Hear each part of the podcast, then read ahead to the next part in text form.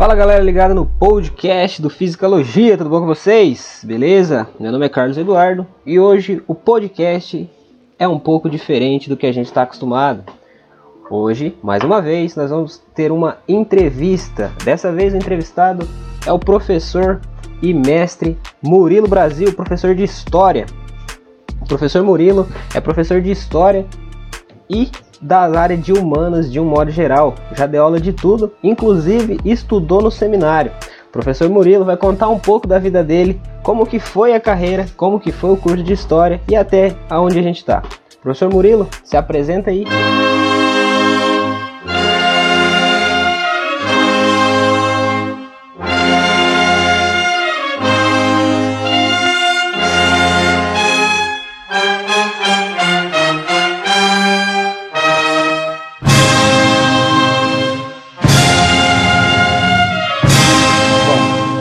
Pessoal, tudo bem? Tudo bem, Cadu? Sou o professor Murilo Brasil e eu apenas espero que eu ainda não tenha vivido tudo que eu tenha para viver, porque você falou que eu vou falar da minha carreira, como foi minha carreira, como foi da aula, né? Quase sentenciou minha aposentadoria, ou sei lá o que aí nessa sua fala. Sou formado em História, como você disse, mestre, mestre em ensino de História, tenho algumas outras graduações aí, e como você já começou logo de cara falando, até seminarista eu fui, não é? é eu, eu acabei me formando um pouco mais tarde do que normalmente as pessoas que têm a possibilidade de sair do ensino médio já entrar na faculdade se formaria. Isso porque eu fiz um pouco de cursinho preparatório antes, eu fui fazer faculdade de Direito, fiz um ano e meio de Direito, depois fui para o seminário, fiquei um ano no seminário, e depois desse processo aí com 22 para 23 anos eu, eu iniciei o curso de História e enquanto eu trabalhava e fazia o curso de História ao mesmo tempo. Então, eu acabei me formando um pouquinho mais tarde, mas eu acredito que isso também foi fundamental para minha formação enquanto ser humano e para que eu pudesse me encontrar aí profissionalmente dentro daquilo que mais do que gosto, mais aquilo que eu amo fazer e que é talvez parte essencial da minha vida. Você, como meu colega de trabalho, meu amigo, sabe disso, não é? Com certeza. É, história está em tudo, eu vejo história em tudo e, e, e é isso. Esse é o professor Murilo.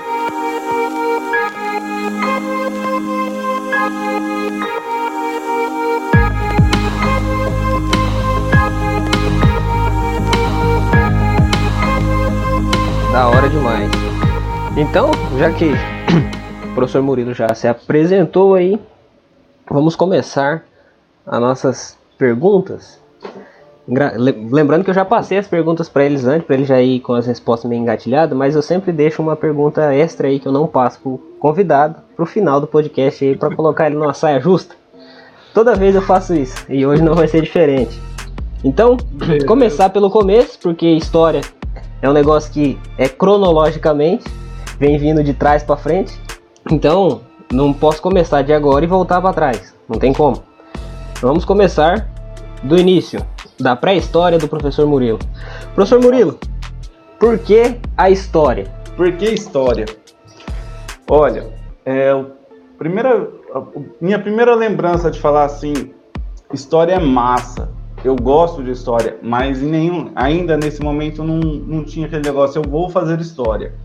Mas o primeiro momento que eu falei história é massa e que a área das humanidades começou a me chamar a atenção foi quando eu estava no set, na sétima, na época era sétima série, era na sétima série, hoje seria o oitavo ano, e, e eu estava estudando reformas religiosas eu, eu participava da igreja, eu participava de grupo de oração, né? Eu sou de formação católica. O assunto das reformas religiosas e da Idade Média me, chamava, me chamou muito a atenção. É, me chamava os filmes que, que tinham na época, como por, por exemplo Coração de Cavaleiro, né? Coração Valente e outros filmes que relatam aí o período medieval mas o tema de reformas religiosas, particularmente, me chamou muita atenção por causa do meu vínculo com a igreja. E eu queria entender como que a igreja tinha se, é, é, ela se desenvolveu historicamente, não é? Porque a igreja que a gente via estudando lá no, no, na Idade Média não se parecia nada com a instituição igreja em que eu participava. Entendi. Isso, de certa forma, me chamou a atenção.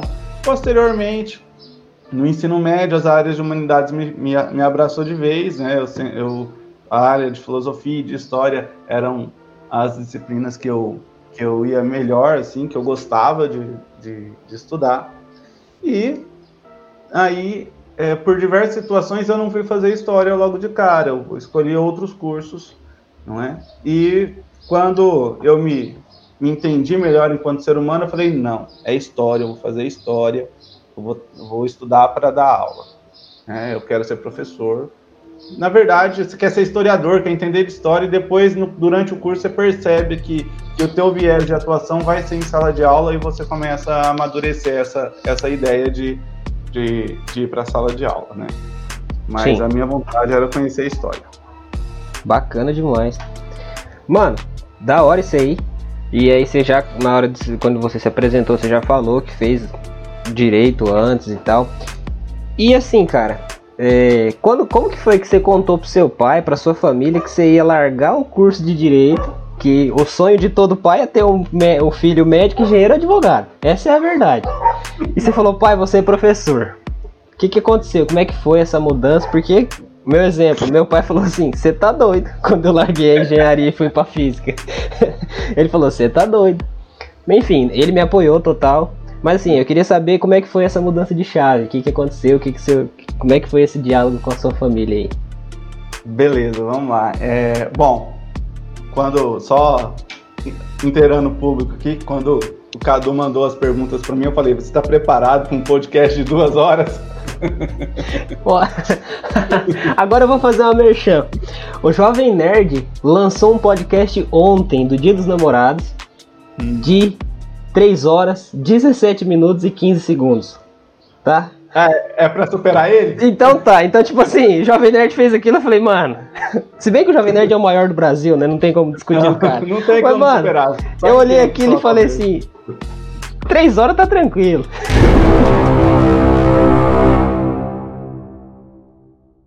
Beleza, vamos lá então.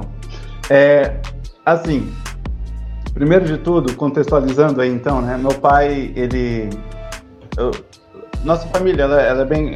É, a gente somos muito próximos, né? Até hoje. Inclusive nas decisões que eu tomo até hoje, apesar dos meus 34 anos, eu sempre procuro ouvi-los, porque sempre foram presentes sempre foram vozes assim muito muito atuantes no, no meu dia a dia, né?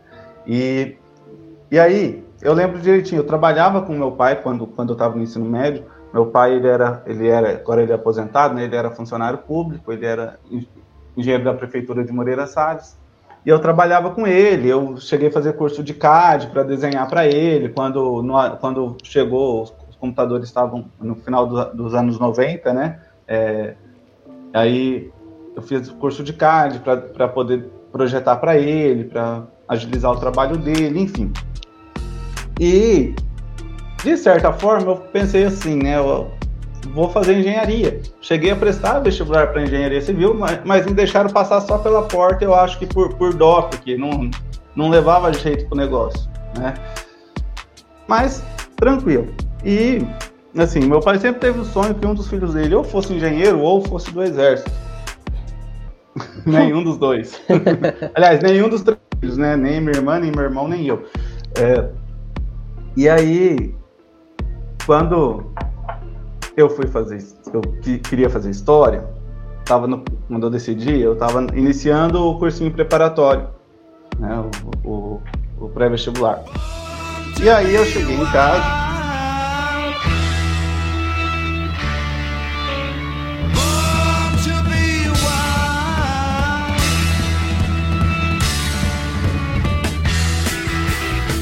todo dono de mim, no auge dos meus 18 anos sem emprego, né? Lascado. Lascado. E falei, eu quero fazer história. Aí meu pai olhou assim, onde que você vai fazer história? Eu falei, olha, tem um curso que faz uns dois anos que não abre turma na Unipar em Umarama e fazia mesmo, fazia dois anos que não, que não abria turma porque não dava inscrição no vestibular, né? E, e só, fora disso, aqui na região não tem, não tinha ainda na Unespar em Campo Mourão o curso. E aí, meu pai olhou para mim e falou assim, que ele não ia pagar o curso de História para mim. E eu, foi engraçado, porque esses dias nós tivemos essa conversa, ele não lembrava disso. Ele falou, sério? Eu falei, sério. Ele, nossa, não lembrava. tipo, até. é. E eu entendi na época, assim, o que ele quis dizer. Né? Infelizmente, nós sabemos que, que a profissão de professor ela não é tão valorizada como deveria ou como poderia ser dentro do, do Brasil em, em todos os aspectos não é? Sim. E, e é bem por conta disso que muitas vezes o, o, os nossos pais acabam querendo que a gente faça outras profissões que são mais valorizadas, inclusive economicamente, como engenharia, como direito, como medicina. E aí eu falei, então tá. Fui olhar o, o cardápio né, de cursos da Unipar, direito era o que estava mais próximo.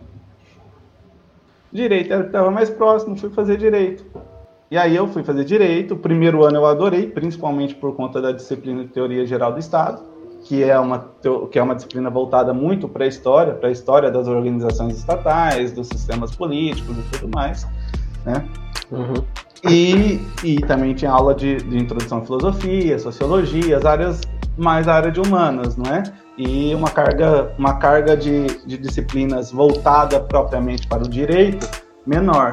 É normal isso, né? Todo curso de graduação, seu primeiro ano ele é um ano mais introdutório, onde você tem outras disciplinas que vão, vão ampliar o teu leque de aprendizagem e depois, aos poucos, vai inserindo você dentro do curso mesmo, né? Daquela área de conhecimento. E quando eu cheguei no segundo ano, as matérias ficaram mais densas, assim, para a questão do direito processual e tudo mais, e eu não me via fazendo aquilo eu olhava para o meu futuro eu não me via dentro de um escritório. Claro, é, eu era muito novo, eu também não tinha toda a amplitude do, da, do que o curso de Direito poderia me oferecer e tudo mais, né? E aquilo foi me angustiando, me angustiando, eu lembro direitinho. Finalzinho do primeiro semestre, tinha recém feito uma prova de constitucional, cheguei em casa, entrei no quarto, liguei o videogame, de noite, né? Liguei o videogame. Não sentei nem na cama, deitei no chão e fiquei jogando. Aí minha mãe pegou, sentou do meu lado. E a minha mãe perguntou o seguinte: Murilo, você tá bem? Você tá gostando do curso? A minha mãe tinha percebido que eu tava triste, cara. E eu tava tentando esconder. A hora que ela falou aquilo, eu já comecei a chorar. Ela falou: Vamos falar com teu pai então. Aí eu falei: Pai, falamos com o pai. O pai pegou e falou: Não, se não quer, se não está feliz, né? Então, para, porque não adianta. Aí eu parei, aí eu comecei a trabalhar, per, perdão, não, comecei a trabalhar ainda não. É, trabalhar assim, com ele novamente, né? Continuei trabalhando com ele. E nesse processo, como eu estava meio sem saber para onde ir, né? E eu participava muito da igreja, eu comecei a, a, a conversar mais com, com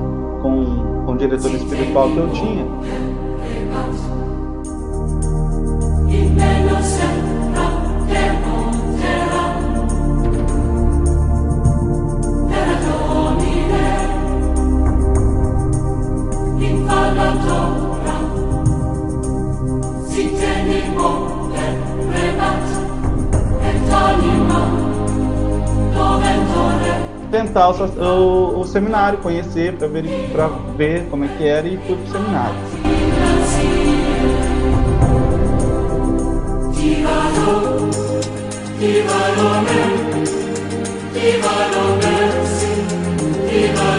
Mas assim, a recepção dos meus pais foram, foram excelente, assim, eles sempre apoiaram todos nós naquilo que a gente queria, né? Eles sempre se colocam, colocam as preocupações deles, mas é quando eles percebem que a gente é, tá decidido, que a gente não está fazendo nada ah, a toque de, de talvez, de, de momento, uhum. né, é, eles, eles buscam nos, buscaram nos apoiar sempre.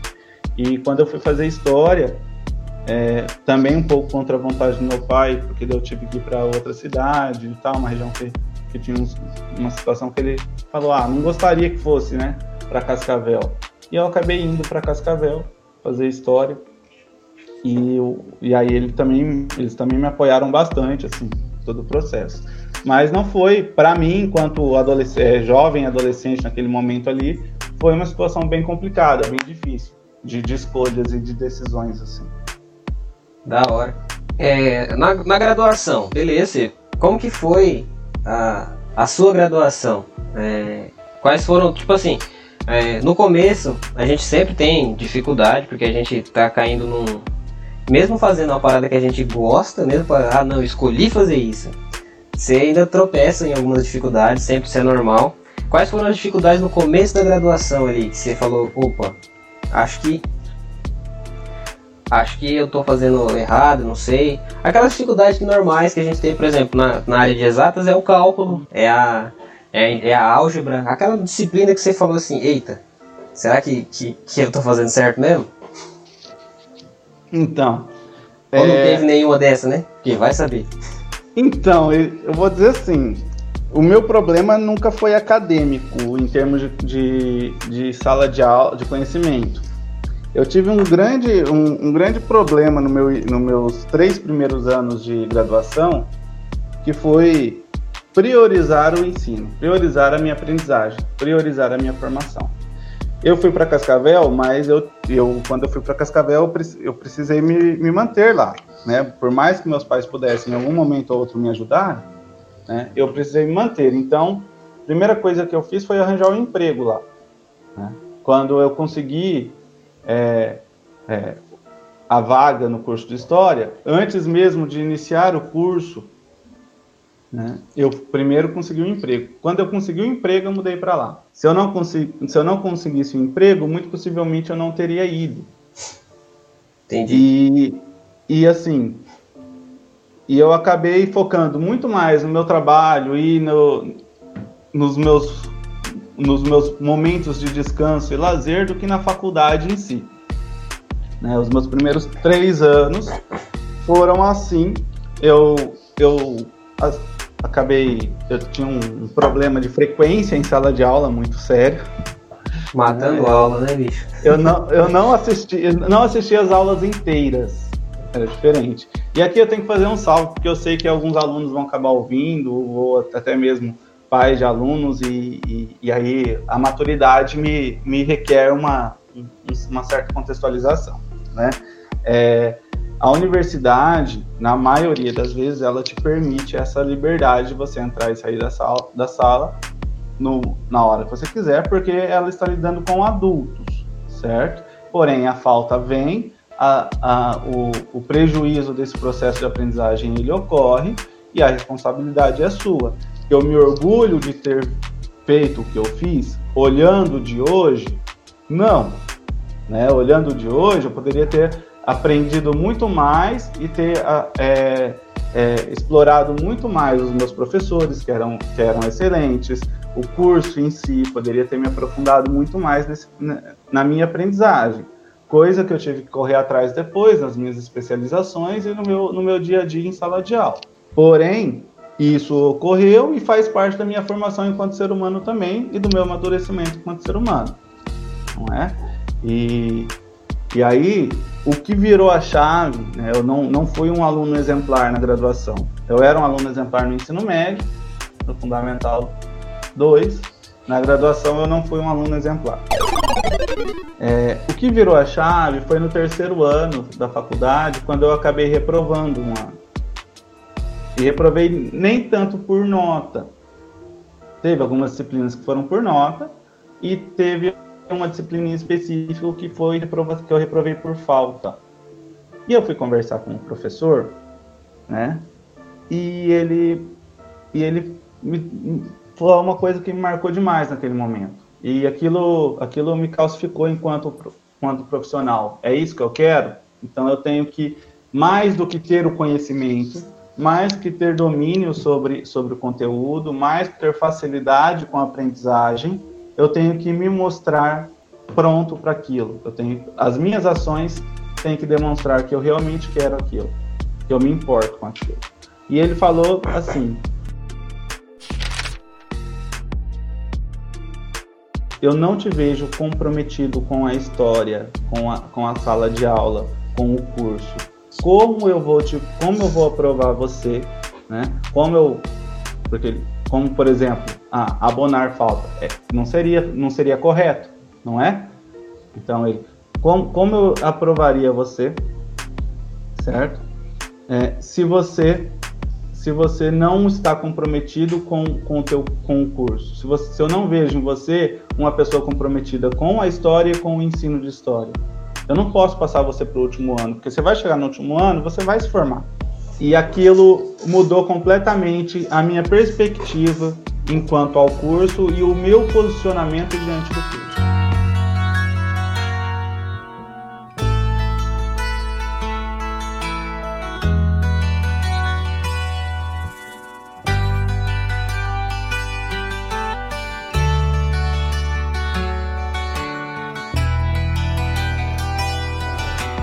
Entendi. Essa é uma pergunta que eu ia fazer um pouco mais pra frente, mas como você já respondeu ela, então tá bacana, Olha, porque essa. Porque isso eu, tinha, eu, eu, é, era, eu tinha uma pergunta que eu tinha feito assim, quando você virou a chave, que você percebeu que você tava fazendo a parada que você gosta, que você tá, então, mas como você já respondeu, uma questão a menos aí. mas pô, bacana demais, gostei demais disso aí, é interessante pra caramba. Você fica pra molecada ó, que tá com dúvida aí, ó, que tá perdido, que não tá gostando dos negócios, na hora vai ser, vai ser legal, na hora de matar aulas. Ai, é, é verdade. A gente, a gente foi aluno, a gente. Quando passa uma certa idade, a gente percebe e fala, caramba, que cagada que eu fiz, mano. Tipo assim, na minha graduação, por exemplo, é, quantas vezes eu chegar e falar assim, ah, mano, essa aula eu não vou assistir não.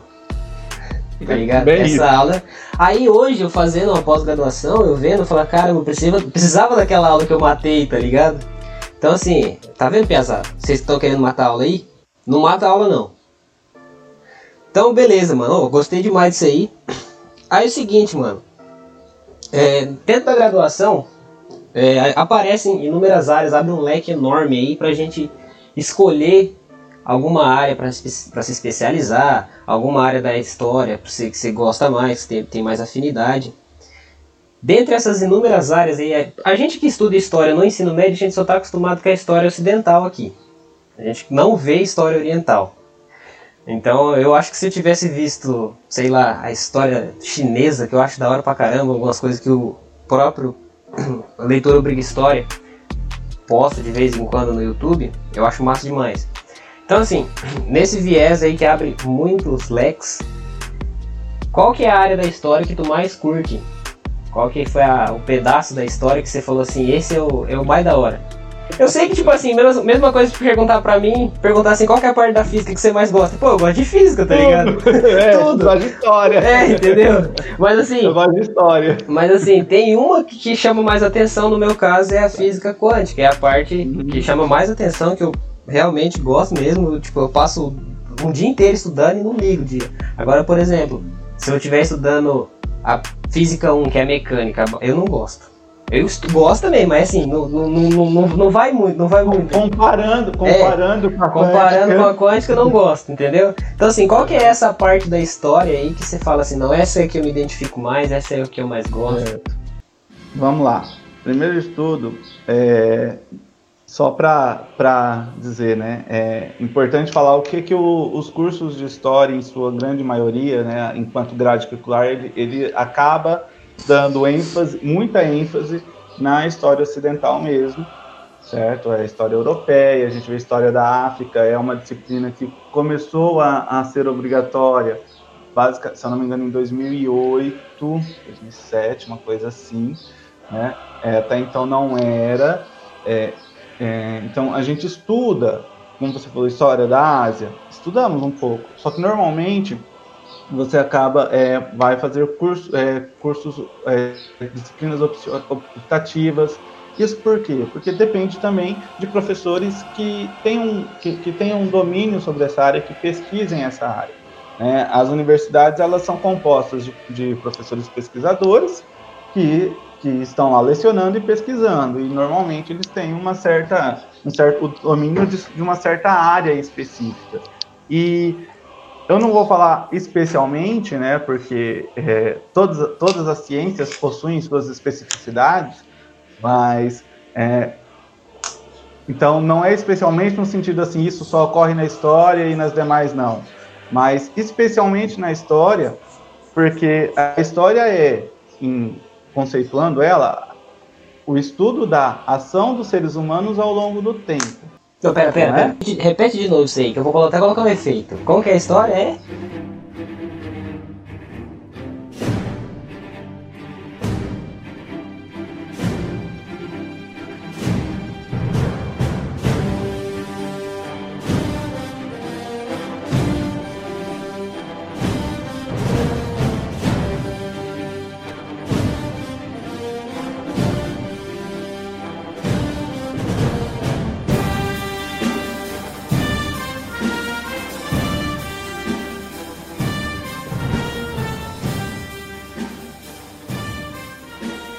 História é a ciência que estuda a ação dos, dos seres humanos ao longo do tempo.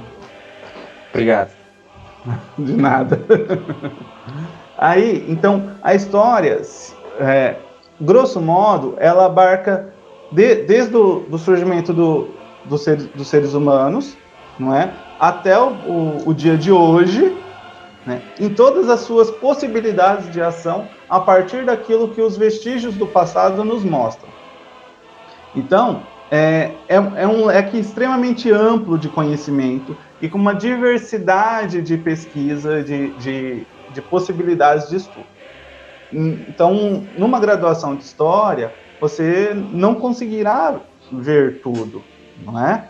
Assim como numa graduação de Física, você não vai ver tudo. Numa graduação de Direito, você não, não, não vai conhecer tudo. É, e assim, e aí os, no, o, o, os nossos, a nossa formação, as nossas grades curriculares, a, a, nossa história aqui, ela é muito influenciada pela, pela, pela escola francesa, né, é, europeia, pela, pela e, e, e aí, claro, então nós temos uma visão de mundo mais europeizada, mais ocidental, né, com bases na, na, na historiografia europeia, né? É, a gente tem pouco acesso, por exemplo, à historiografia norte-americana, apesar que tem aumentado em alguns campos. Só para dar um exemplo. Então, uhum. assim, é, nesse sentido, é, o conhecimento de, de, dessas, dessas particularidades de, de, de, outras regiões do mundo, do globo, a gente acaba fazendo em, curso, em cursos optativos, não obrigatoriamente. É? Agora, para Feito esse recorte, então falar qual que é a área que eu mais gosto, né? É, como você disse, é complicado dizer. Eu já disse no início do podcast que o que me despertou o olhar para, para a história foi o, a reforma religiosa e a reforma religiosa ela é dentro do contexto de transição do final da Idade Média para a Idade Moderna. E aí eu tenho que ser sincero em dizer que o, o que mais me chamava a atenção nesse processo era o período medieval, era a Idade Média, né? É, até pela, pela, pela idealização que nós temos dos, dos, dos, dos filmes, desenhos e tantas outras, outras construções que se apropriam de, de representações do período. Isso é importante, não é? Porque os castelos, a ideia, os castelos, propriamente a ideia do rei, é, mais, é, é, é, algo mais forte na Idade Moderna, o rei com poder absoluto na Idade Moderna, do que na Idade Média. Não é? Só que a gente normalmente representa o rei dentro do contexto da Idade Média, em, em, em filmes e tudo mais. Então, é, historicamente falando, há um anacronismo nesse processo. Só que a gente fica, ó, período medieval, período medieval, período medieval. Né? É, eu já achava que o rei mandava na, na época da Idade Média, tá vendo? Aí, mandava de verdade. Não, é, rei. E... Existe a pessoa do rei no, no, no, período medieval, só que, ele, só que ele não tem poder concentrado em suas mãos. Né? Nós temos lá o, é, na, na Alta Idade Média, nós temos o, os senhores feudais, né, com seus contratos de, de vassalagem, né, é, e cada senhor feudal ele tem o domínio do seu feudo. É, mas, então assim, o período medieval sempre me chamou muita atenção. Esses meus primeiros três anos que eu, que eu acabei não priorizando a, a minha formação acadêmica, fez com que eu ficasse bem longe da, das práticas de pesquisa no meu início da graduação, certo? Entendi. Então, então por isso eu acabei não me aprofundando muito. Eu fui acabar me aprofundando mais no último ano da graduação, uhum. melhor dizendo, nos dois últimos, né? Porque eu reprovei um, né? Então, nos meus dois últimos anos de graduação e durante a, as outras especi especializações que eu fiz. Eu cheguei é, uma das minhas primeiras pesquisas que eu fiz, ainda no período que eu não estava levando tão a sério a graduação, eu vinculei o, o meu, a minha herança do direito com o meu gosto por medieval e na época eu produzi um, um paperzinho para um, uma semana acadêmica lá é, sobre o, a Inquisição, né, a, a, o Tribunal da, da, da Inquisição, uhum. da Santa Inquisição, como é, um, um certo, como ela, naquele contexto histórico, ela se propunha a ser um, um, um certo desenvolvimento do processo penal, não é? Porque ela acaba apresentando alguns requisitos aí e, e criando algum, alguns procedimentos, certo? Então, juridicamente falando, seria, naquele contexto, um certo desenvolvimento do processo penal. Né? É, tirando um pouco o foco da Inquisição, enquanto aquela, a, aquele órgão que, que pune os hereges, que também é importante, também é necessário ser dito e trabalhado, né? que, que aí tem a representação da queimada das bruxas e, e tudo mais, né? que também fica muito forte no imaginário. Né? Mas aí então eu tentei linkar essas duas áreas. Com o passar do tempo, é, uma coisa foi muito marcante para mim. É, história do Brasil, eu me apaixonei pela, pela disciplina de História do Brasil. E isso fez com que eu começasse a olhar outras questões. Sim. É, é, depois disso, aí na, na primeira especialização que eu fiz, eu fui trabalhar com preconceito racial nas redes sociais. É, eu era bem na época que tinha dado aquele, aquele problema com, com no, nos campos de futebol, se eu não me engano, com o, o Dani Alves e logo depois com, com o Aranha, o goleiro do Santos, né? E, Sim, e aí tava, tava uma repercussão muito grande e, e o Facebook tava, tava no auge da sua da, da sua instrumentalização como redes sociais e, e os discursos de ódio e os haters, tudo, né? E aquela coisa toda, eu na minha primeira especialização, que foi em História, Sociedade, Arte e Cultura Brasileira, eu procurei trabalhar essa questão do, do preconceito social nas, nas, redes, nas redes sociais. Não, o preconceito racial nas redes sociais. Inclusive, foi um primeiro projeto de mestrado que eu montei em cima disso. Eu tentei na, na UEPG e cheguei na, na, na, na reta final, na entrevista, e na entrevista eu não passei. Fiz outras três especializações. Na minha, na minha quarta especialização, então, eu acabei tendo contato com o que hoje eu falo que é o meu, o meu nicho de pesquisa, que foi o que eu levei para o mestrado e que eu acabo é, tendo mais contato hoje, até pela prática em sala de aula, que é o, a própria prática do ensino de história em sala de aula. Uhum. Particularmente falando, então, na quarta especialização que eu fiz, que foi a especialização em História, Arqueologia e Patrimônio, e patrimônio Cultural, né, é, eu acabei indo para a área patrimonial, trabalhando com, com, com patrimônio histórico-cultural, é, influenciado também que na época eu, eu trabalhava na, na Casa da Cultura, na Casa da Memória aqui de Goiânia, vinculada à Casa de Cultura, né, internamente, eu e o, e o, e o professor Renan, né, nós dois trabalhávamos no, na organização do acervo da Casa da Memória, né, de Goiôerê, então nós tínhamos contato direto com, com o patrimônio cultural do, do município, né, aquilo que, que estava ali enquanto possíveis objetos de musealização. E aí eu vinculei a minha prática em sala de aula com uma necessidade que eu percebia, principalmente dos alunos mais novos, de ter essa história materializada. Então, a necessidade de você ter, porque a história ela acaba sendo uma disciplina muito abstrata, né, no sentido de que você tem que abstrair o conhecimento. O, o aluno tem que conseguir imaginar, conseguir é, é, criar aquela representação do que o professor está trabalhando em sala de aula, para que ele possa é, compreender melhor, né? Então, de, é, e aí os objetos, né, eles acabam ajudando nesse processo. Né, são ferramentas de, de, de grande auxílio. Então, eu vinculei o ensino de história com a questão patrimonial, com o patrimônio histórico-cultural, que é uma questão bem. É, no Brasil, a gente vai for trabalhar isso, ela é bem questionável, né? O, o quanto nós cuidamos do nosso patrimônio. Só para dar um exemplo, né?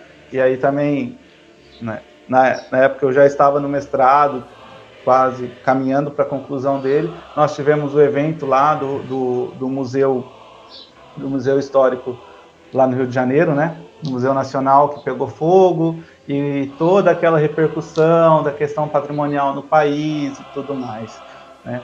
Então, hoje a minha área de pesquisa, apesar de eu não estar diretamente pesquisando, né, é, é ensino de história vinculado ao patrimônio histórico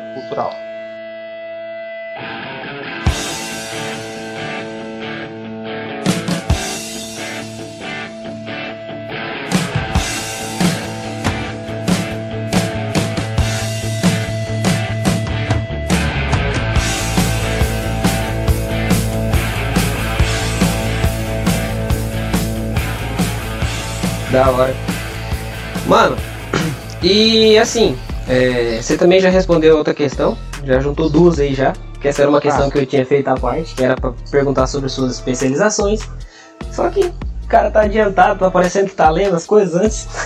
Mas, né? Enfim, não, mas da hora demais, demais, demais. Ah, e assim, cara, você começou a dar aula depois tal. Hoje você é professor de história no, na, na rede privada aqui, na, no colégio que eu dou aula. Inclusive, é, é, um dos melhores colégios da região. Se não for o melhor. Vou puxar, vou, vou puxar saco, né? danado. É assim que funciona. Então, assim, é, nesse tempo todo você dando aula, é, não só de história, de, de, ciências humanas de um modo geral, a gente, como professor, nós se deparamos com algumas situações que fala, caramba, tô fazendo o que é, o que é certo, tô conseguindo é, de alguma forma influenciar aquela pessoa em tal em tal assunto, estou conseguindo alcançar meu objetivo. De um modo geral, assim, acontecem, é, sempre acontecem esses, esses, esses, episódios que faz com que a gente fala, cara, estamos fazendo a parada certa.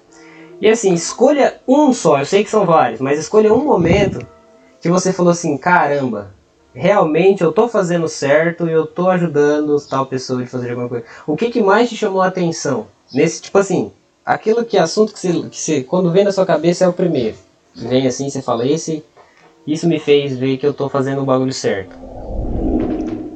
Cara, é assim, é bem complicado.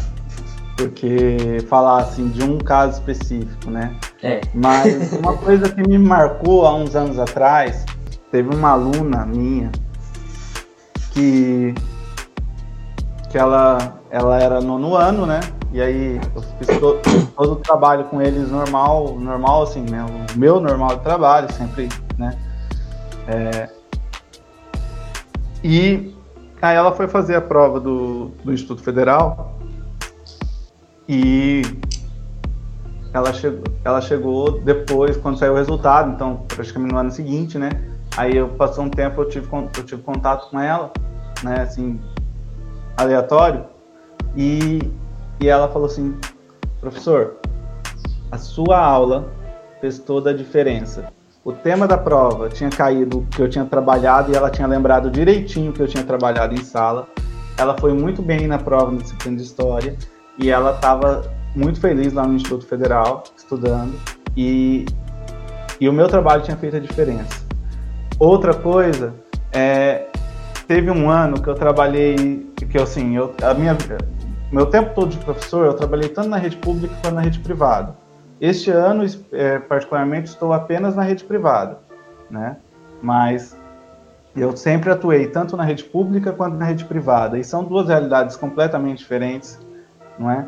E, e, e mesmo dentro da, das as instituições são diferentes, né? Eu não posso colocar é, as instituições privadas numa caixinha e as instituições públicas em outra e dizer que é tudo igual, mas são realidades diferentes. E eu lembro que uma das primeiras turmas que eu peguei como minha mesmo, do início do ano até o final do ano, tá? é, naquele processo de PSS, né, para quem só para quem não, não, não entende como funciona, né, é, o professor que não é concursado do estado, no estado do Paraná, é, ele se inscreve num processo seletivo simplificado anual, que a titulação dele, o tempo de serviço dele dá uma pontuação para ele. Uhum. E conforme e conforme vai tendo é, vaga, vai abrindo vaga para o pro professor, seja para substituto ou, ou né, para cobrir atestados, enfim, né? Vai, os professores vão sendo encaixados. E aí eu peguei, teve o primeiro ano que eu peguei uma turma lá no início do ano, início do ano que eu tive assim, primeiro bimestre, e fui até o final do ano, né? De, dessa forma, antes eu tinha pego substituições, às vezes durante mais tempo, às vezes menos tempo, né? Mas primeira vez que eu peguei uma turma no estado para chamar de minha foi foi em 2015, não é? E daí eu não vou falar qual escola que foi, né? Mas eu peguei e eu peguei uma turma que eu, eu peguei quatro turmas na verdade, né? Eu trabalhei com várias mais até, mas assim peguei várias turmas e uma turma em especial, ela era tinha uma distorção idade série bem significativa e ela era considerada uma das piores turmas da escola. Toda escola tem uma turma que é a pior da, da, da, é. escola e a gente sempre deu aula nela. e aí, eu peguei e a turma realmente era complicado. Quando você tem problema de distorção de idade séria, você tem, tem é, alunos mais velhos e mais novos, e aí tem toda uma, uma forma que você tem que conciliar tudo, tudo isso dentro do ambiente escolar, né? E aí eu comecei a fazer meu trabalho, eu chamei a equipe pedagógica, falei, vamos trabalhar assim, assim, assim, assado. Trabalhei com eles de uma, de uma determinada forma, que eu achei que deveria trabalhar. A equipe pedagógica comprou a, a forma de trabalho. Foi bem complicado no início do ano, mas no final do ano, essa turma, ela, todos, todos, aqueles que eu tinha, é, é, que eu tive mais trabalho, aqueles que eu tive menos, enfim, de forma geral, né? É, todos queriam que eu voltasse no ano seguinte para trabalhar com eles, sabe? Eles tinham um respeito, um carinho muito grande por mim. Certa vez, uns anos depois, eu acabei encontrando um ou outro desses alunos e eles, nossa, muito felizes em me ver. E um, uma outra, um outro que me chama muita atenção é teve uma vez, um pouquinho antes de eu entrar no mestrado, eu assumi um, um, uma turma, assumi a aula de geografia né, é, no ensino médio e, e aí tinha primeiro, segundo e terceiro ano. Né? E então a maioria desses alunos hoje já estão na, na, na universidade, a maioria, né, os que procuraram a universidade estão na universidade, né? É, alguns já se formando e vez em quando eu tenho teve uma vez que um chegou e perguntou para mim assim, sabe nessas brincadeiras de Instagram, tipo, ah, faça uma pergunta, uhum. né? E eu dei aula para ele o quê? Oito meses, né? E teve um, um, aluno que fez a seguinte pergunta para mim: é, Como é saber que é o melhor professor? e eu falei assim, pô, eu não sei se sou, né? Eu tento fazer o meu melhor, pensei comigo, mas aquilo me deu uma satisfação, sabe? Um, Sim, isso é da hora. certeza né, que, que, que assim, é, o que importa é, às vezes, você, às vezes você vai ser criticado, vai, vai ter alunos que vão, vai ter estudantes que vão gostar, estudantes que não vão gostar de você, terão, terão pessoas que vão entender, entender a tua forma de ser ou não, mas você E, e, isso eu me preocupo muito, em entender a minha turma e trabalhar com ela. Claro, eu tenho meus limites enquanto seres humanos, eu também não sou extremamente flexível e elástico para me adaptar a todas as situações, não é? E nesse sentido também, os alunos acabam tendo que fazer o processo de adaptação ao professor também.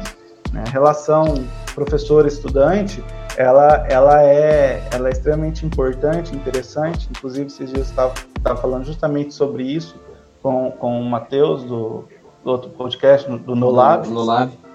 É, né, que, que assim, que a importância do, do, de termos uma sequência, do professor ter uma sequência com a turma, não é? Para que a turma possa se desenvolver, o professor se desenvolver com a turma, entender essa turma e a turma também. A afetividade, e essa afetividade não é você ser sempre bonzinho ou legalzinho ou qualquer coisa assim. A afetividade é se importar, não é? Então, é, tem uma diferença, né, entre ser justo e ser bom, né? Então, tipo sim. assim, é, às vezes é, você ser justo, você não está sendo bom. Mas você sendo justo, ó, naquele momento o aluno pode falar: esse professor é um cuzão, não sei o que, esse professor não sei o que. Mas depois ele vai perceber que a gente está fazendo isso pro bem dele. A gente está fazendo uhum. isso pra. Porque ele vai falando: putz, quando ele me chamou a atenção aquela vez foi por causa disso disso. Uhum. Então, isso é massa, isso é da hora. Então, essa, essa, é. essa, essa diferença, essa linha tênue entre bondade e justiça, os alunos vai ficar sempre na cabeça do aluno aí. Né? E, e isso só é perceptível a, ao longo do tempo. História, processo, é um processo, entende? Uhum. Então, assim, é, o por isso que eu falo que é, é extremamente importante ter sequência. O que, o que faz com que o aluno crie afeição é o contato. Né? Ele, ele perceber no professor que o, né, que o professor não está ali apenas para desculpa a expressão, vomitar conteúdo, né? E que às vezes conteúdo que ele olha assim fala para que que eu vou usar isso, né? O professor ele é um formador, ele faz parte do processo de formação de, um, de, de, um, de uma pessoa que lá na frente será, será um adulto que terá uma atuação na sociedade e, e, e dependendo, uma atuação extremamente direta. Se a gente pensar aí que pelo, toda pessoa ela, ela tem possibilidade de atingir, de, de ter uma, uma liderança social, independente da classe social dela, independente da condição social e econômica dela, ela tem condições, claro, que, que se a gente falar sobre, sobre questões econômicas e, e estruturas de, de sociais, é, vai, vai impactar também, mas de, de ter uma atuação seja no cenário político, seja no cenário formativo, seja no cenário de, de comércio ou qualquer outra, qualquer outra situação na vida adulta, né, é, ele vai impactar outras pessoas ao seu redor. Né? Então, ele pode assumir uma posição de liderança maior, com maior ou menor amplitude. Né? E essa formação que que formação tá ligado não é só a escola a escola enquanto instituição formativa ela, ela vai ensinar aquilo que aquela sociedade entende como, como conhecimento necessário e, e para poder viver em sociedade, né? É, a família faz parte desse processo formativo, as instituições religiosas fazem parte dessa, dessa, dessa, desse cenário formativo, a própria sociedade em si, o trânsito, a cidade, né, a organização da cidade, tudo isso faz parte da formação, influencia na formação de todo cidadão. E a escola, particularmente, tem a sua importância, tanto pelo, pela possibilidade de ampliação de mundo da pessoa, da, da, do jovem, da criança, né, como por essa relação mais próxima com adultos ali que fazem parte já desse, dessa sociedade de forma é, plena enquanto cidadão, né? E que está ali justamente fazendo a mediação entre o que, o que esses, essas crianças observam nesse mundo e o que é e, e como o conhecimento que ela precisa ter para se entender dentro dessa sociedade. Entendi. Mano, da hora demais isso aí. Bom, agora a gente vai passar para a segunda parte do nosso podcast. Então você já contou um pouco agora sobre a sua a sua história aí na, na, na, na história, né? você já falou sobre a graduação, você já falou sobre dar aula e tal, sobre as suas especializações. E agora a gente vai falar um pouco sobre outros, outros assuntos, mas não fugindo da história. Até, até porque não tem como a gente falar de outro assunto sem relacionar a história.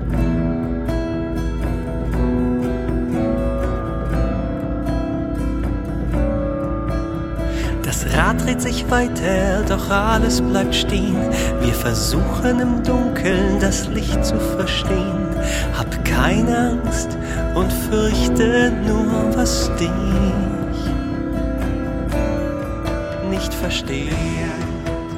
A pergunta que eu te faço agora é a seguinte: é, você consome outro tipo de material além da sua bolha de história? Porque assim, é, a gente, no meu caso, a gente fala de. Eu estou estudando física, por exemplo, mas eu estou sempre lendo outras coisas. Inclusive, peguei alguns livros seus emprestados para ler esse ano. Então, assim, eu estou sempre lendo outras coisas, né? E você? Você consome outro tipo de material além da história? Eu já consumi mais, vou ser bem sincero, né? Não vou, não vou é, fazer fa ser politicamente correto aqui e dizer, ah, consumo isso, eu já consumi mais. Gosto, acho extremamente importante. Eu não vejo conhecimento como algo fechado em caixinhas, em bolhas, muito pelo contrário, né? Eu acho que o conhecimento ele é interdisciplinar, ele, ele, ele transborda qualquer disciplina. Nós temos os, os esquemas de, de disciplinares para melhor compreensão nesse processo de formação do, do, do, estu, do, do estudante, né? Mas é, é, e é sempre importante, eu sempre tento trazer isso para a sala de aula, né? Mostrar isso para os meus alunos, como os conhecimentos estão sempre interligados, né? É, então eu, eu procuro sim, eu, eu sempre procurei é, através de, de, podcasts, de canais de YouTube, às vezes até, até leitura mesmo de outras áreas. Né? É, inclusive peguei um livro de física emprestado com você esse início de ano uhum. que acabou sendo terceirizado, né? Faz parte. né? Mas assim, para ser bem sincero, ultimamente, né? Acho que de você do meu mestrado para cá, então de três anos para cá, eu, eu acabei limitando mais as minhas, as minhas leituras, e é nem por questão de não querer, é questão de muita carga horária de trabalho mesmo, né? É, por exemplo, durante o mestrado, eu somando as minhas, as minhas aulas presenciais no mestrado, né? É, eu tinha uma carga horária de, de trabalho barra ir para, para a sala de aula no mestrado de 64 horas semanais. Caramba, bicho. Você dormia? De vez em quando. então, assim, é... e por conta disso, eu fui acabando tendo que selecionar o que, que eu, né, o que, que eu vou estudar, o que, que eu vou ler, o que, que eu não vou ler. Sim. Né? É, você está entrando no mestrado agora, então você já, tá perce... você já deve estar tá percebendo um pouco isso. Né? Que você vai, vai tendo que selecionar aquilo que, aquilo que é necessário, o que é, é existe o que você gosta, o que você quer, o que é necessário, o que é urgente, o que é importante, né? Então é importante você consumir outras coisas além da sua bolha de conhecimento, isso é de extrema importância, né? É, só que às vezes não é tão urgente dependendo dos seus compromissos, entende? Então, mas sempre que pode, eu estou ouvindo podcast, é, seja de física, o próprio, o próprio Fisicologia, né? Pra puxar a sardinha para você aqui. Isso aí, mano. Melhor podcast do sul do mundo. Né? É, outras áreas também, eu gosto muito de literatura, e aí, e aí eu gosto de ler, né? É, literatura. Eu estou me, tô me esforçando esse ano para ter uma frequência maior de leitura de literatura. Nessa área eu estou conseguindo, né? É, e aí as literaturas são várias. Casualmente, eu tô. Não, deixa para falar isso na, na, outra pergunta. Você vai perguntar o que, que eu tô lendo, deixa, deixa para depois. É, vou perguntar depois. É, mas é, eu, então, eu tô, tenho essa prática de leitura e isso acaba fazendo com que eu consuma outros conhecimentos. Gosto de assistir documentários, normalmente eu coloco documentário antes de dormir e, e de preferência de áreas que eu não que não seja história, né, para que eu possa ir consumindo outro, outros conhecimentos. Da hora, mano. Tá.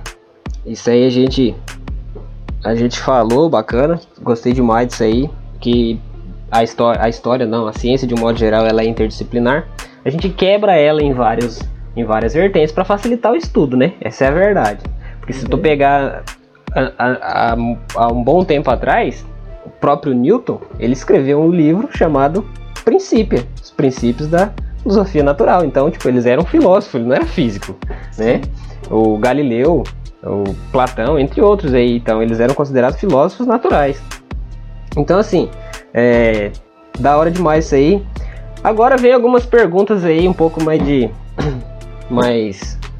É, zoeiras, assim, talvez. Mas assim, na verdade não, na verdade não, é que assim, é. A sociedade olha as ciências humanas como com um viés político esquerdista. Essa é a verdade. Então não tem como a gente conversar de ensino, conversar de história, conversar de tudo na vida sem tocar em política. Isso é verdade. Então assim, a pergunta que eu te faço é a seguinte: por que que a sociedade, de um modo geral, olha para as ciências humanas como esquerdistas desse, é, que tem esse olhar é, errado, errôneo, porque não tá errado. A sociedade, assim, a, a, culpa é nossa, a culpa é da academia, a culpa é o que, o que, que você acha de, dessa visão? Porque você fala assim, não, o professor, o cara fala história, ah, professor de história não sei o que, professor de filosofia não sei o que.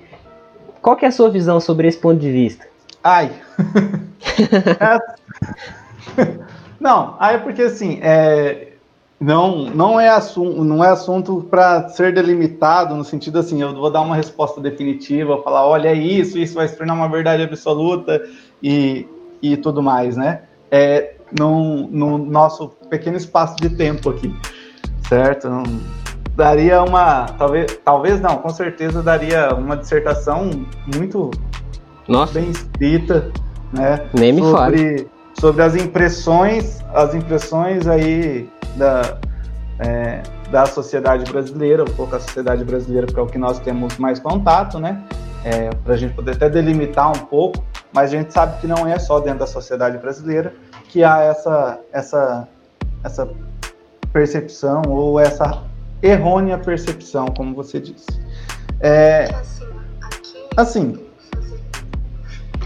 primeiro, é, vamos pensar, né? A, a que narrativas nós estamos dando ouvido, e isso é muito importante? Quando eu, eu reproduzo a ideia de que todo professor de história, todo professor de filosofia, todo professor de sociologia são, são de esquerda. Né? É, a quem eu, por que a quem eu ouço? Porque a quem eu ouço, a quem eu leio, a quem, a, a quem me transmite essa informação é muito importante. Aqui eu vou citar um livro que eu te emprestei no início desse ano, que é o, o Mídia, Propaganda Política e Manipulação, do Nan Chomsky, certo? que você vai se lembrar muito bem. Excelente Resumindo, livro, diga-se de passagem. Né? né? Então já fica aí como dica de leitura, né? É, mídia, propaganda, política e manipulação, autor Noam Chomsky. Né? É por que, por que eu estou citando isso aqui?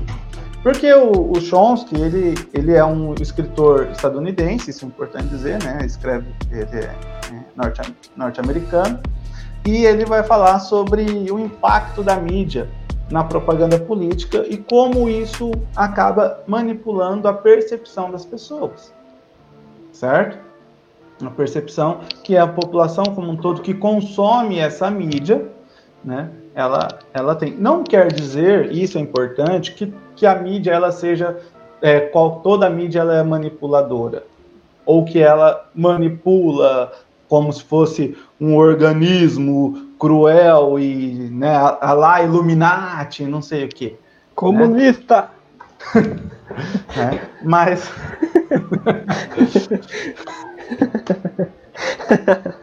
Eu não ia perder a oportunidade, desculpa. é, mas pensar, e aí, pensar que, que todo historiador, todo filósofo, todo, todo cientista humano, ele, ele é esquerdista, barra comunista, barra, barra pandeirista, barra socialista, barra artista, enfim. É a mesma coisa de eu vulgarizar torcidas de futebol da seguinte forma. Né? E eu falei para você que eu ia fazer. Uhum. é, todo São Paulino é Bambi ou todo corintiano é ladrão, assim como todo Santista é, nasce com 60 anos e todo palmeirense não toma banho. Mentira. não, sim, é, é assim, essa generalização é que mata, né? Porque assim, é, a gente não pode nivelar por baixo essas coisas. E infelizmente a sociedade caminhou, ela convergiu para um ponto de que é tudo assim, tá ligado? Não tem meio termo, ou é 8 é 80, é, tá discurso de ódio toda hora, tá difícil da gente ter um diálogo com pessoas que têm ponto de vista diferente do nosso. Então, assim, é, acho que aí a pergunta que, que eu faço, né? Aonde que a gente errou para chegar nisso, tá ligado? E você, como cientista humano, você, como professor de história ligado à área de humanas, você está muito mais por dentro disso do que eu. É, aonde foi que, durante o período histórico brasileiro aí, depois da Constituição, que a gente começa a caminhar para esse, esse, esse lado? Porque até então, é, se eu tenho uma visão diferente de uma, de uma outra pessoa e eu, a gente vai debater, vai conversar, fica difícil do diálogo. O diálogo não flui porque já começa a querer fazer não sei o que, a querer impor uma ideia, uma ideologia, independente do lado A, B, direita, esquerda, para cima, para baixo, não importa. Mas assim, é, é, não, o diálogo não existe. É, o diálogo está cada vez mais complicado. E é, a pergunta é, aonde que a gente errou para chegar do jeito que está?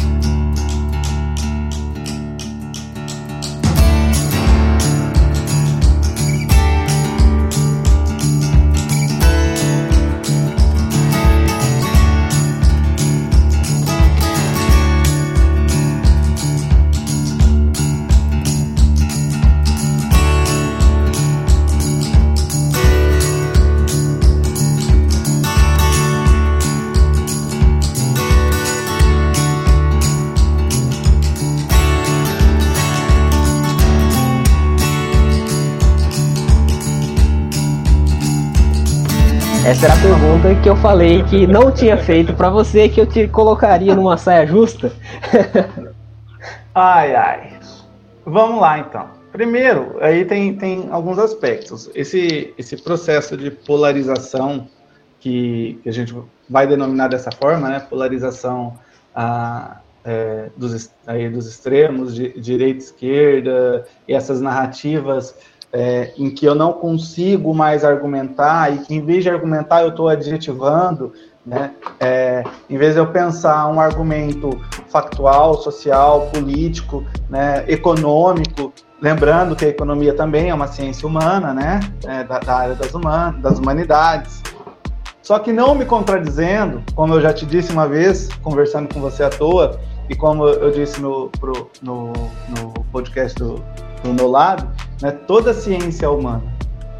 Porque toda ciência é feita por humanos. Não existe ciência feita por, por outros, outros animais, além de, dos animais racionais que somos nós, ou ditos racionais. Né? Então, que possui razão. Então, toda ciência é humana. Porém, é, dentro aí nós vamos falar das humanidades, que é que seria basicamente áreas de história, antropologia, filosofia, sociologia, é, a própria geografia, porque daí tem a geografia humana, né? Apesar que a geografia é uma disciplina que ela consegue abarcar várias áreas, né? Tanto da, das ciências mais duras quanto das ciências humanas. É, é, as disciplinas então que estão ligadas à própria psicologia também, né? Estão ligadas àquilo que nós chamamos dentro do, da, da, grande área de ciências humanas, né, elas têm uma característica mais, digamos assim, particular, que é a análise do processo social. né, da formação das sociedades, é, da organização social, das relações humanas, certo? É, é, pensar lá a, e a história, como eu já disse, trabalha a ação, o foco dela é a ação do, dos seres humanos ao longo do tempo. Então tem duas características essenciais para, o, para, a, para a ciência e a história, que é o tempo, e aí a gente pode, e aí a gente pode trazer o tempo para análise da física do tempo, e você sabe muito bem disso, né? principalmente para a quântica, dentro da quântica, né? E aí e o ser humano. Se eu for para a geografia, né, a geografia humana, ela estuda a relação desse ser humano com o meio geográfico, com a natureza, e como esse meio geográfico interfere nas ações humanas, certo? Então, só, só para dar esse parâmetro. As ciências das humanidades, então, ela está ligada a, a essa noção das, da, daquilo que os, que os seres humanos fazem, né, constroem. Isso seja a, é, em termos políticos, em termos econômicos, em termos é, mercantis ou culturais e por aí afora. Né? O, outra coisa que você falou que é importante, a gente o, o conceito de ideologia, né? Porque parece-me né? Isso bem a senso comum, né? Claro que se a gente for se aprofundar, tem vários estudos falando sobre isso, só que é senso comum porque eu não me aprofundei nesses estudos, certo? É, assim, a ponto de citar, por exemplo, um autor que trabalha especificamente isso, né? Mas parece-me que é, a visão que nós, a apropriação do termo ideologia nessas narrativas é sempre no sentido assim: ideologia é ideologia marxista, ideologia é ideologia de esquerda. Né? É, o pensamento, o pensamento liberal, o pensamento religioso, o pensamento conservador não é ideologia, mas o pensamento marxista, o pensamento progressista, o pensamento mais voltado à esquerda, isso sim é ideologia e num, e num, num, num conceito de que a ideologia é algo ruim, né? É, e aí a gente tem, tem acaba perdendo já a discussão aí, discussão que eu falo, a discussão narrativa, argumentativa, né, aquela, aquela discussão dialética em que se produz conhecimento. Porque a partir do momento que eu marginalizo um termo, né, e eu, e eu coloco como algo que tenta prejudicar, certo? Eu já não tenho mais o que argumentar. Entendi. Então, é, a partir disso, se a gente pensar no mundo inteiro essa polarização está ocorrendo, mas eu vou novamente focar aqui mais no Brasil. Quando você, quando você pergunta assim, né, onde nós erramos ou qual a nossa culpa nesse processo todo, é, eu penso assim, em termos de Brasil, e a gente pode estudar isso um pouco mais a fundo, vou até citar aqui uma autora de um livro que eu, que eu li no final desse ano, que é a Lilia Morris Schwartz, que é uma que é, Schwartz, que é uma das principais historiadoras do Brasil e antropóloga, no livro sobre o autoritarismo brasileiro. Ela faz um, um, levantamento histórico aí sobre essa, essa raiz autoritarista que, que o Brasil tem.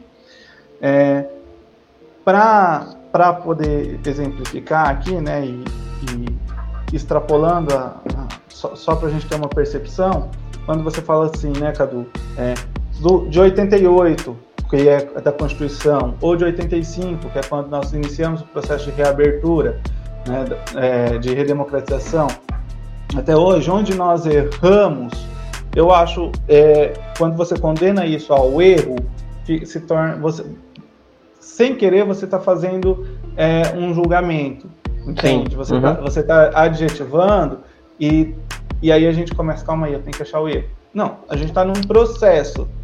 Né? E esse processo que nós estamos em, foi, por exemplo, essa, a, a própria. A, a, as próprias redes sociais, próprio acesso à mídia, né, a criação de mídias alternativas, tudo isso deu vozes a, a, a falas que antigamente não se era ouvida. Uhum. Isso é uma questão importante. Por quê? Porque ah, quando a gente fala assim, nossa, de repente ficou tudo polarizado, mas aí eu vou entrar novamente no, no conceito, né? Todo, todo processo histórico, nada é de repente. Né? Nós, o Brasil ele tem a, a primeira experiência democrática, de fato, que a gente pode dizer que o Brasil teve, ou uma primeira experiência democrática, foi após 45 e que em 64 se encerrou, né?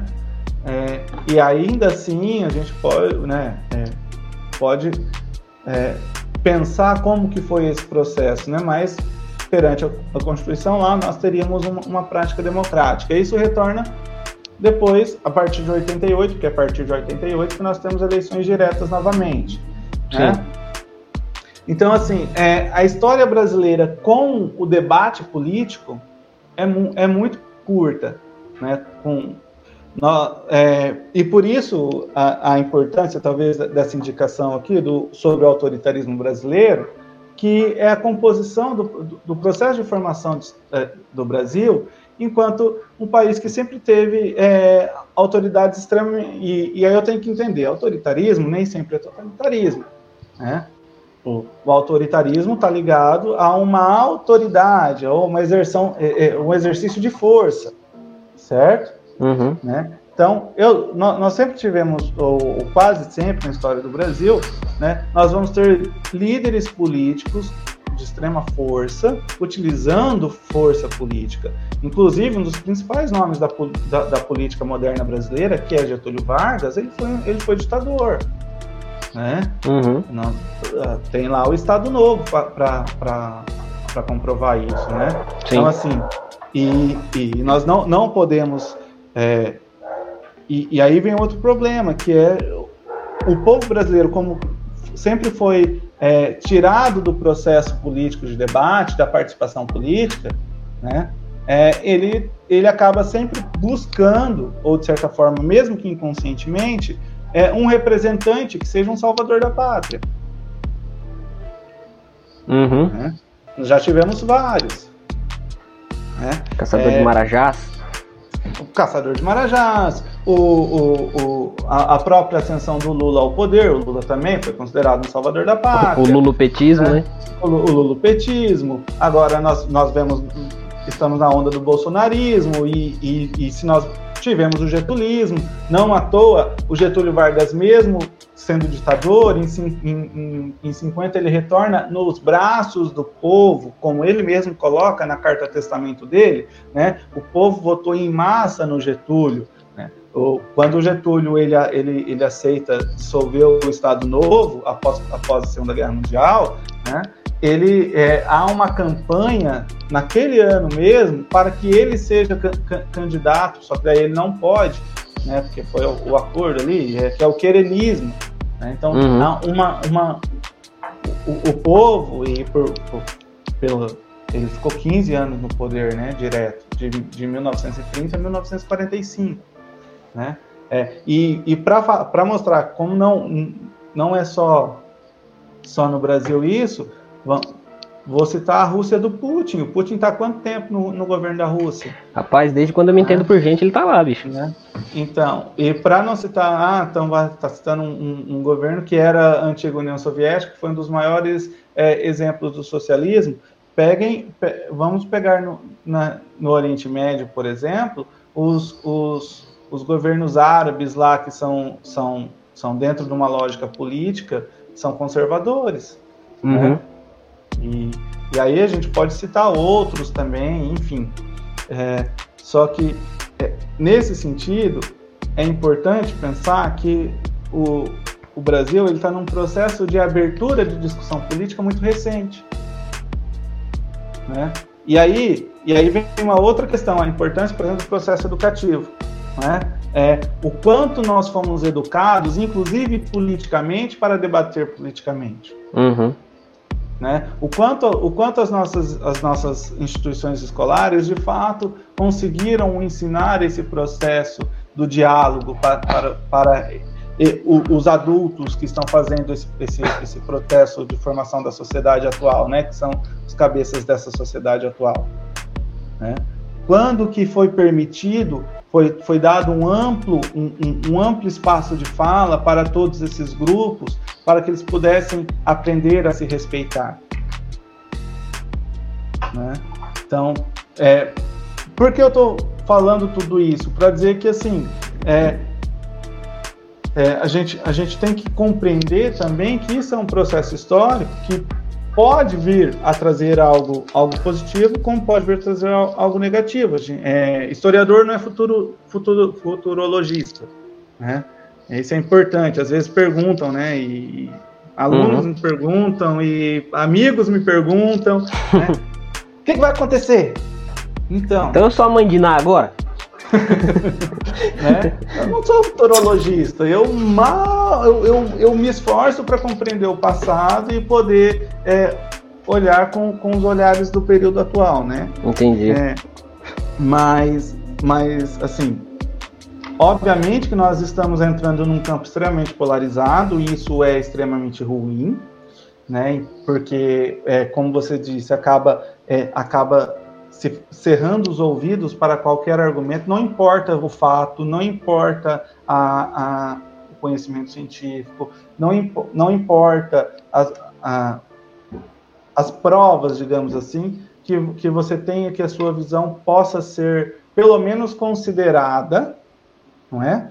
Porque o que importa é a minha visão, é a minha percepção, é a minha opinião e não e, e, na maioria das vezes essa opinião infelizmente ela não está baseada em fatos nem em dados o que nos leva a, a uma outra coisa que tem desde 2016 um pouco antes mas principalmente 2016 para cá tem crescido muito que é a noção de pós-verdade. Outro tema que a gente acabou abordando com, com o Matheus lá no, no, no meu lab né que o, a ideia da pós-verdade. Pós-verdade foi a palavra do ano de 2016 né? Seria justamente, é basicamente essa, essa, essa noção de que o que importa é a opinião, ela e, e, não importa mais a verdade, importa a minha verdade, mesmo que o fato não seja verdadeiro ou que os fatos contradigam isso.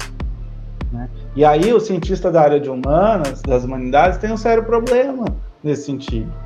Por quê? Porque como nós estudamos as ações humanas, né? E, e aí o, os fatos sociais, o fato social ele pode ser interpretado de diversas formas. Porém, o cientista da área de humanas ele tem uma metodologia a ser seguida. Ele faz uma análise é, do fato histórico, do fato sociológico, do, né, do pensamento filosófico, a partir de métodos né, é, aceitos pela academia, aceitos pela, pela de certa forma é, por, por todas as academias, né? É, baseada em, em, em, evidências, não é? Por exemplo, é, é, se eu, só para falar das escolas historiográficas, né? Nós vamos ter a primeira grande escola, escola historiográfica, o positivismo, né? que era que muito, que, que, muita influência de, de Augusto Comte, lá, sociólogo, que, que é uma que é uma história linear, que pensa a data, o fato, o acontecimento, pensa a neutralidade do, do, do, historiador, a função do historiador para o positivista é apenas narrar os fatos, né? Sim. Sem fazer análise social dos fatos. Isso é, é importante dizer. Aí depois nós temos, é, só para falar de, de, três grandes, né? É, depois nós vamos ter, o, a, em contraponto a isso, a, materialismo histórico, que vai surgir lá com, com Marx, Engels, que vai pensar a estrutura, o processo histórico a partir da luta de classes, a partir da, das questões macroeconômicas, das superestruturas, né, as estruturas de, de da sociedade que controlam é, essa sociedade e as forças de domínio so, sobre a população, principalmente ligadas às questões econômicas. Né? E aí eu, eu tenho, tenho essas análises feitas a partir desse, desse viés da luta de classes. Mais recentemente, no início do século XX, eu vou ter aquilo que nós chamamos de, de da escola dos análises. A escola dos análises, ela rompe com o positivismo de qual forma? O positivismo, ele pensa que a única fonte histórica que existe é o documento, e os documentos oficiais. Né? Então, normalmente, isso eu estou resumindo, obviamente, isso que não é uma aula de teoria da história, né? É, é, basicamente seria assim: a história é narrada pelos vencedores, certo? E, e só o que é documento escrito, só a fonte escrita, que servir, serviria como fonte histórica. Na escola dos análises, eu começo a ter os objetos, eu começo a pensar a, escola, a, a, a os fatos, as ações humanas de uma forma mais ampla. Então, é, calma aí, eu tenho o documento escrito, que é a fonte oficial, mas eu tenho aquele jornal que criticava isso, aquele jornal que colocava isso aqui, eu tenho um diário de, de alguém desse período que está dizendo. Então, eu começo, eu tenho, às vezes, é, eu tenho é, é, objetos do passado que me dão evidências, e aí começa um, um, um, um, estudo mais interdisciplinar. A história começa a dialogar com arqueologia, com antropologia, com outras disciplinas, e aí nós temos aquilo que nós chamamos de escola dos análises, que vai aprofundar, o, é, é, que vai ter outra perspectiva de ensino de história também. Né? É, isso só, só, só para dizer, né? E, a, e, aqui na escola dos análises nós já temos a, o, o, historiador se apresenta. Ele diz como ele chegou àquelas conclusões, ele faz análise do fato histórico, né? Ele fala do seu, do seu lugar social, como vai dizer Michel de Certeau. Por que eu estou dizendo isso? Para dizer o seguinte, que eu não posso esvaziar um conhecimento, por mais que ele seja é, é, dialogável, e as, dentro das ciências humanas nós temos uma maior amplitude de diálogo sobre, sobre, sobre o fato, né? mas isso não significa que ele é uma opinião. O historiador, para chegar a uma conclusão da narrativa dele, ele estudou a fundo metodologicamente a fonte histórica dele. Uhum. E, e, não é, e, e, não é incomum, pelo contrário, é muito comum que o historiador ele comece a fazer uma pesquisa pensando que vai chegar a, uma, a, um, obje, a, um, a um objetivo e o, o, fato histórico levar ele a outro, a análise histórica levar ele a outro objetivo. Entendi. E, e ele vai narrar esse outro objetivo, porque essa é a fonte histórica, é, essa é a função do historiador. Né? Acho da hora. Respondi? Respondi sua da hora demais, demais, você é louco. Bom, vamos então, para finalizar o, o nosso podcast aqui, estamos chegando aos finalmente dele. Não fiquem tristes. A gente tem assunto aí, se a gente fosse fazer um podcast, a gente tem assunto aí para falar inúmeros podcasts, várias coisas que não vai dar tempo de falar agora nesse podcast. Então já fica o convite feito aí para próximos podcasts. A gente pode falar sobre vários sistemas de é, sistemas econômicos, a gente pode conversar sobre. Caramba, tem muito assunto. Meu Deus do céu. Dá, é verdade, sério, tem muita coisa pra gente conversar. Então já fica o convite feito aí para um próximo podcast. Mais para frente a gente marca alguma coisa para conversar sobre outro tema que eu fiquei com vontade de conversar agora, de, de saber, só que nosso tempo aqui já deu mais de uma hora e meia, né? Só então, passa o tema, só passa o tema para eu estudar antes. Não, com certeza, eu te aviso antes. Então assim, pra gente finalizar, para Falta duas perguntas aqui, essas duas para finalizar o nosso podcast. Uh, a primeira é aquela que eu sempre faço para todos os entrevistados e eu, de vez em quando eu falo em algum podcast meu. Nesse momento você está lendo algum livro?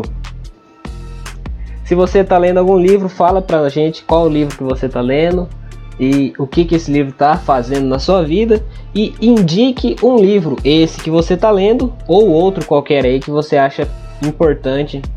Não precisa ser nesse, nesse, nessa ótica que a gente conversou hoje, pode ser qualquer livro, pode ser. É um só, tá? Não vem querer um monte, não, porque você é o cara que lê bastante livro, você vai querer falar vários livros.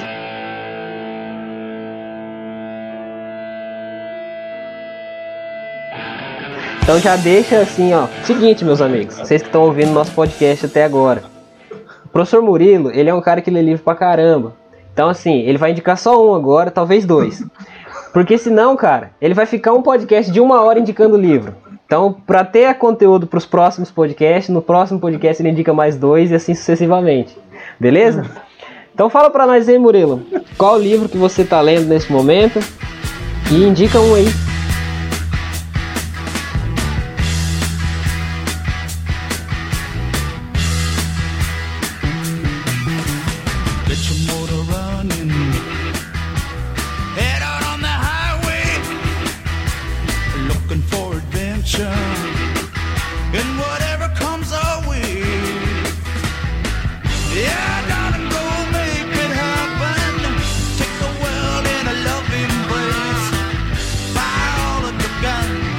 Tô dizendo que tem dois livros aqui. É, eu tô ligado. Esses dois já estarão na descrição do podcast, então você já tem dois livros na descrição do podcast, que é o Midos do Noah Chomsky e esse sobre o autoritarismo brasileiro aí, que eu esqueci o nome da autora agora, mas eu colocarei na descrição do vídeo. William Moritz Schwartz. Isso.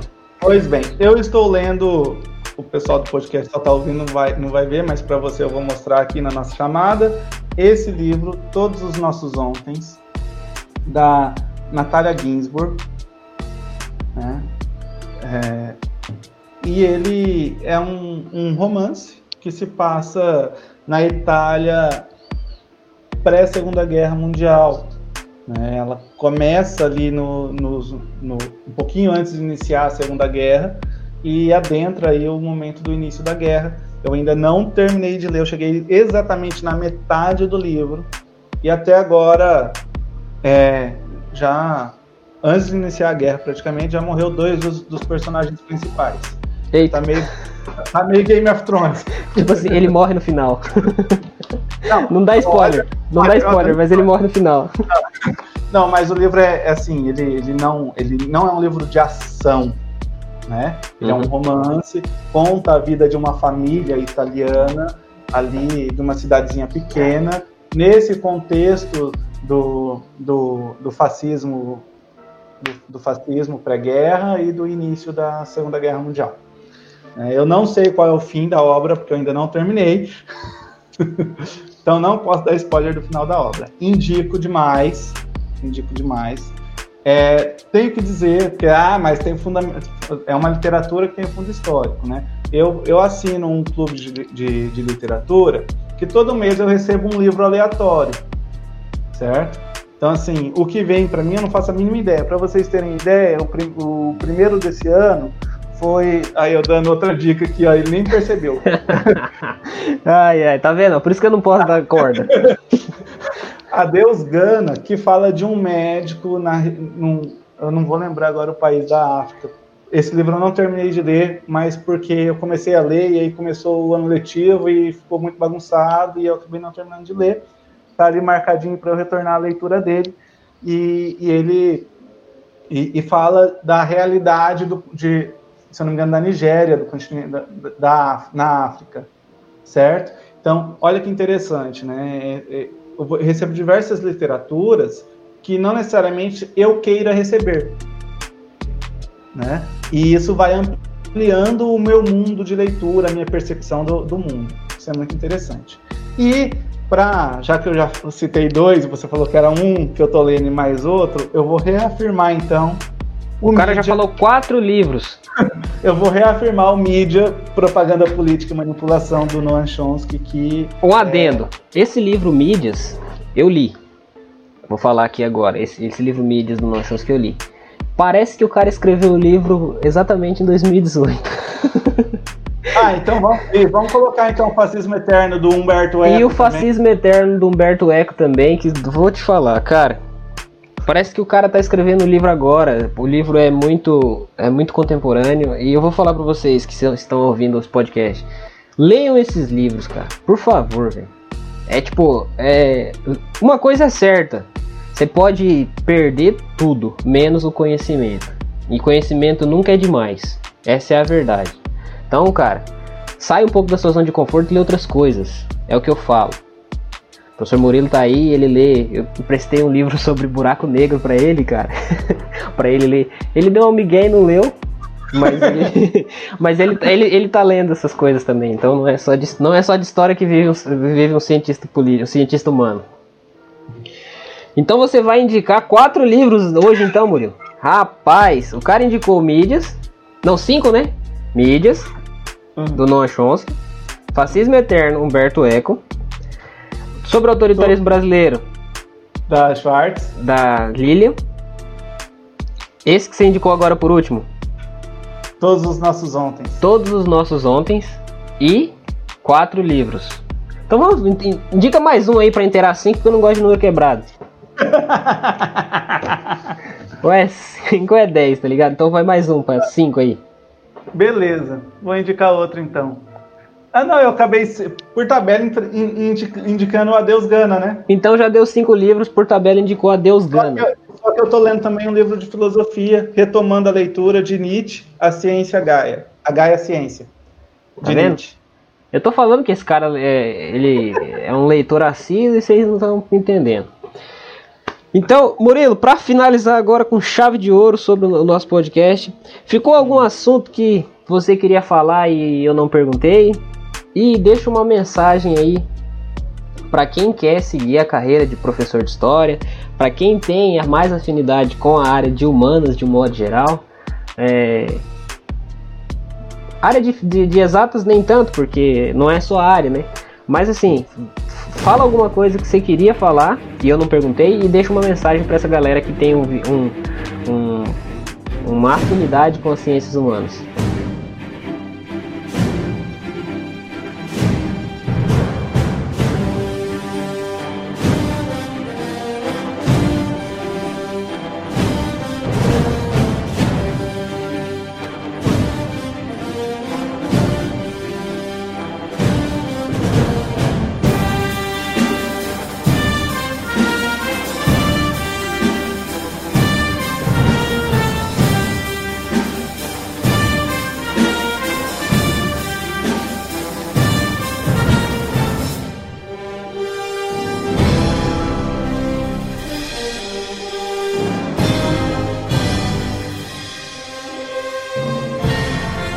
Você falou, se for para falar, a gente vai começar a puxar assunto aqui e a gente vai chegar aí em, em outros campos. Então, sempre que você quiser sair um pouco da área da física e vir mais para a área das humanidades, eu estou à disposição.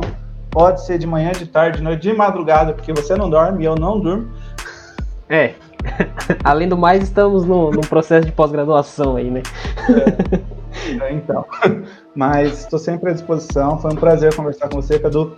É, e deixar um, uma mensagem aí para para molecada no bom sentido, né, para a juventude aí que que está saindo do ensino médio ou que está buscando uma graduação e não tem muita certeza e gosta um pouco da área das humanidades.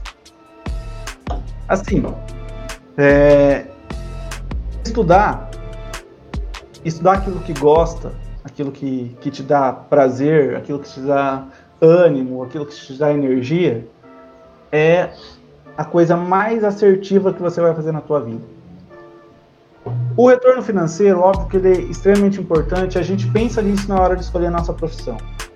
É, e eu posso dizer para você, eu não sou a pessoa mais rica do mundo, nem vou ficar rico como professor, isso é um fato mas é, eu sou extremamente realizado na minha profissão, extremamente realizado na minha busca pelo conhecimento e eu não mudaria nada das minhas decisões.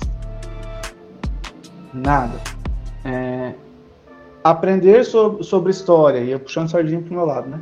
Aprender sobre história, ter, ter contato com, com diversas formas é, de, de, pensamento, com métodos, com análises historiográficas, para você poder observar os fatos e poder é, tentar compreender todo o processo histórico, né? isso, isso te dá ou, ou te, te, leva a uma certa, é, um certo, uma certa autonomia de conhecimento, isso eu estou falando da minha, especificamente da minha área, que, que é ímpar, que é ímpar. É, você não. Ah, mas. Mas aí eu vou. Vão me, vão, vou virar marxista dentro da escola. Não. Da universidade? Não. Não necessariamente. Entende? Por que eu digo não necessariamente?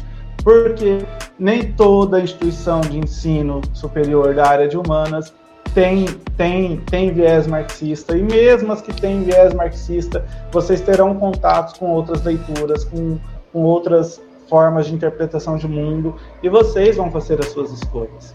E o mais importante de tudo é vocês pensarem que vocês estão escolhendo algo para a vida inteira. Para a vida inteira não é, um, é, não é só amanhã. Não é? Então, se vocês adentrarem a um curso apenas pelas questões financeiras ou apenas porque é, você está sendo, de certa forma, impulsionado a isso, sem levar em consideração que o, os seus sentimentos e as suas percepções, isso vai possivelmente gerar alguns problemas futuros para você, em termos psíquicos e psicológicos. Então, o que eu indico, claro, você ou, ouça seus pais, ouça sua família, conversem com eles, Mostre que você já que, o, o, o que você pensa, como você pensa.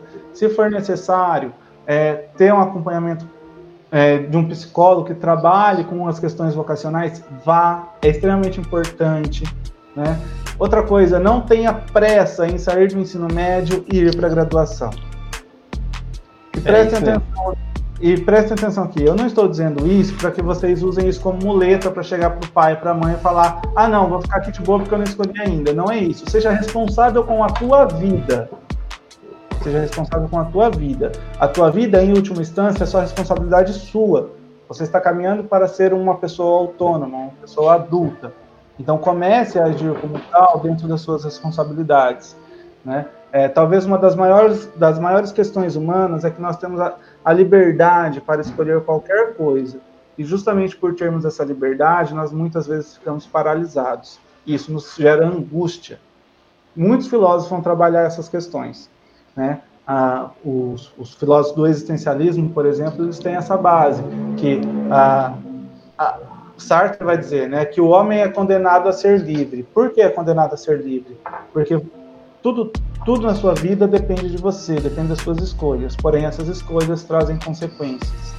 Então, não sejam levianos, não sejam imaturos, não sejam inconsequentes com aquilo que é mais precioso que cada ser humano tem, que é a própria vida. Show de bola, professor Murilo. Muito obrigado.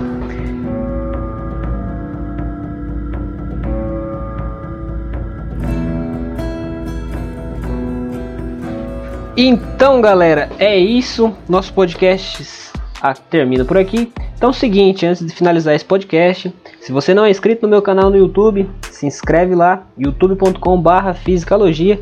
Os links estarão na descrição do podcast.